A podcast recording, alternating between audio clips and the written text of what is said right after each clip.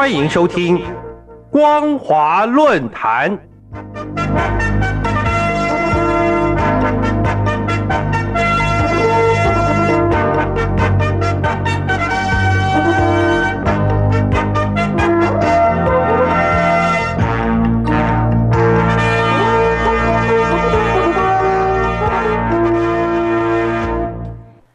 各位听众朋友，您好，欢迎收听光华论坛，我是金晨。今天要跟大家分享的主题是习近平想要同时活络经济与提升安全管制的矛盾与冲突。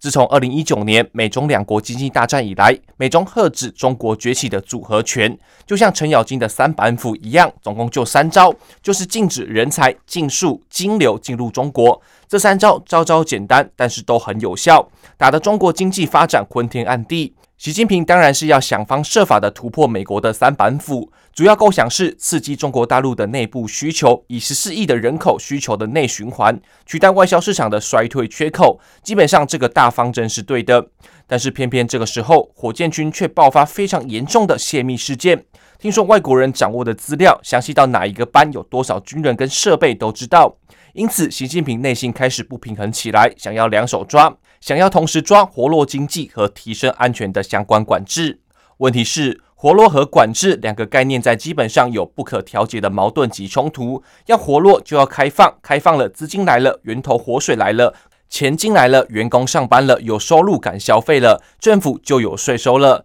经济问题更也解决了。但是安全管制呢？一句话就是卡卡卡，卡的中国经济全身上下都不通，到处痛痛痛。最具体的数字呢，就是二零二三年第三季，未来直接投资负债减少了一百一十八亿美元，约人民币八百八十四亿元。这是中国有记录以来首次出现的外资负成长。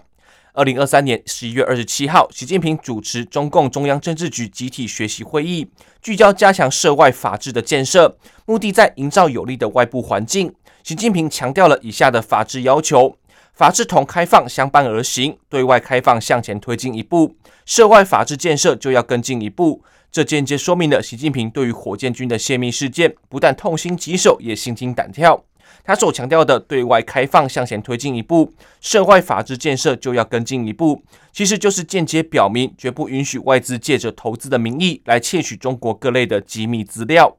习近平主持中共中央政治局集体学习的第二天。也就是二零二三年十一月二十八号、二十九号，先后视察上海期交所等单位，还主持召开深入推进长三角一体化发展座谈会。原本大家都预期习近平到上海可能会像邓小平在经济改革开放政策遇到极大的阻力，邓小平亲自南巡时候一样，会发表重大的经济政策来挽救中国当前的经济发展颓势。但是事与愿违，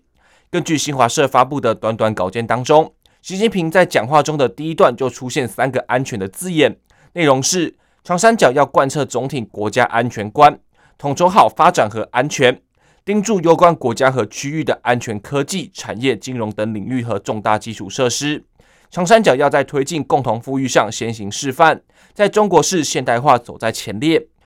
由习近平的讲话当中，我们可以判断他已经将安全上纲到所有的政策之前了。安全重不重要？我相信没有人会反对安全对国家发展的重要性。但是，安全和喂饱人民肚子到底哪个重要？衣食足而后知荣辱，这句话说明了让老百姓吃饱乃是天下第一大事。今天中国大陆经济状况，依据中国宏观经济论坛 （CNF） 六月底提出，中国经济现在面临的五个百分之二十的痛点及难点，分别为青年群体调查失业率突破百分之二十。工业企业利润总额同比下降百分之二十，地方土地出让收入同比下降百分之二十，房地产新开工面积同比下降百分之二十，消费者信心指数的缺口高达百分之二十。所以，我们认为应该要把解决经济问题、人民吃饱问题放在首要地位才是最重要的。邓小平决定将中国铁幕打开的时候，中国内部很多人担心害怕，资本主义进入中国之后，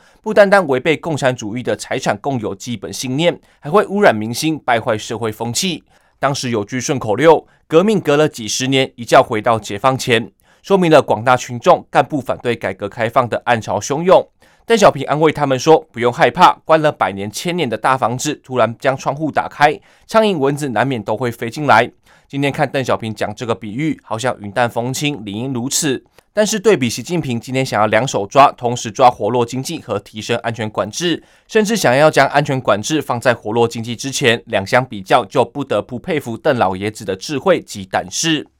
各位听众朋友，今天的主题是习近平想要同时活络经济与提升安全管制的矛盾与冲突。我是金城，我们下次再见。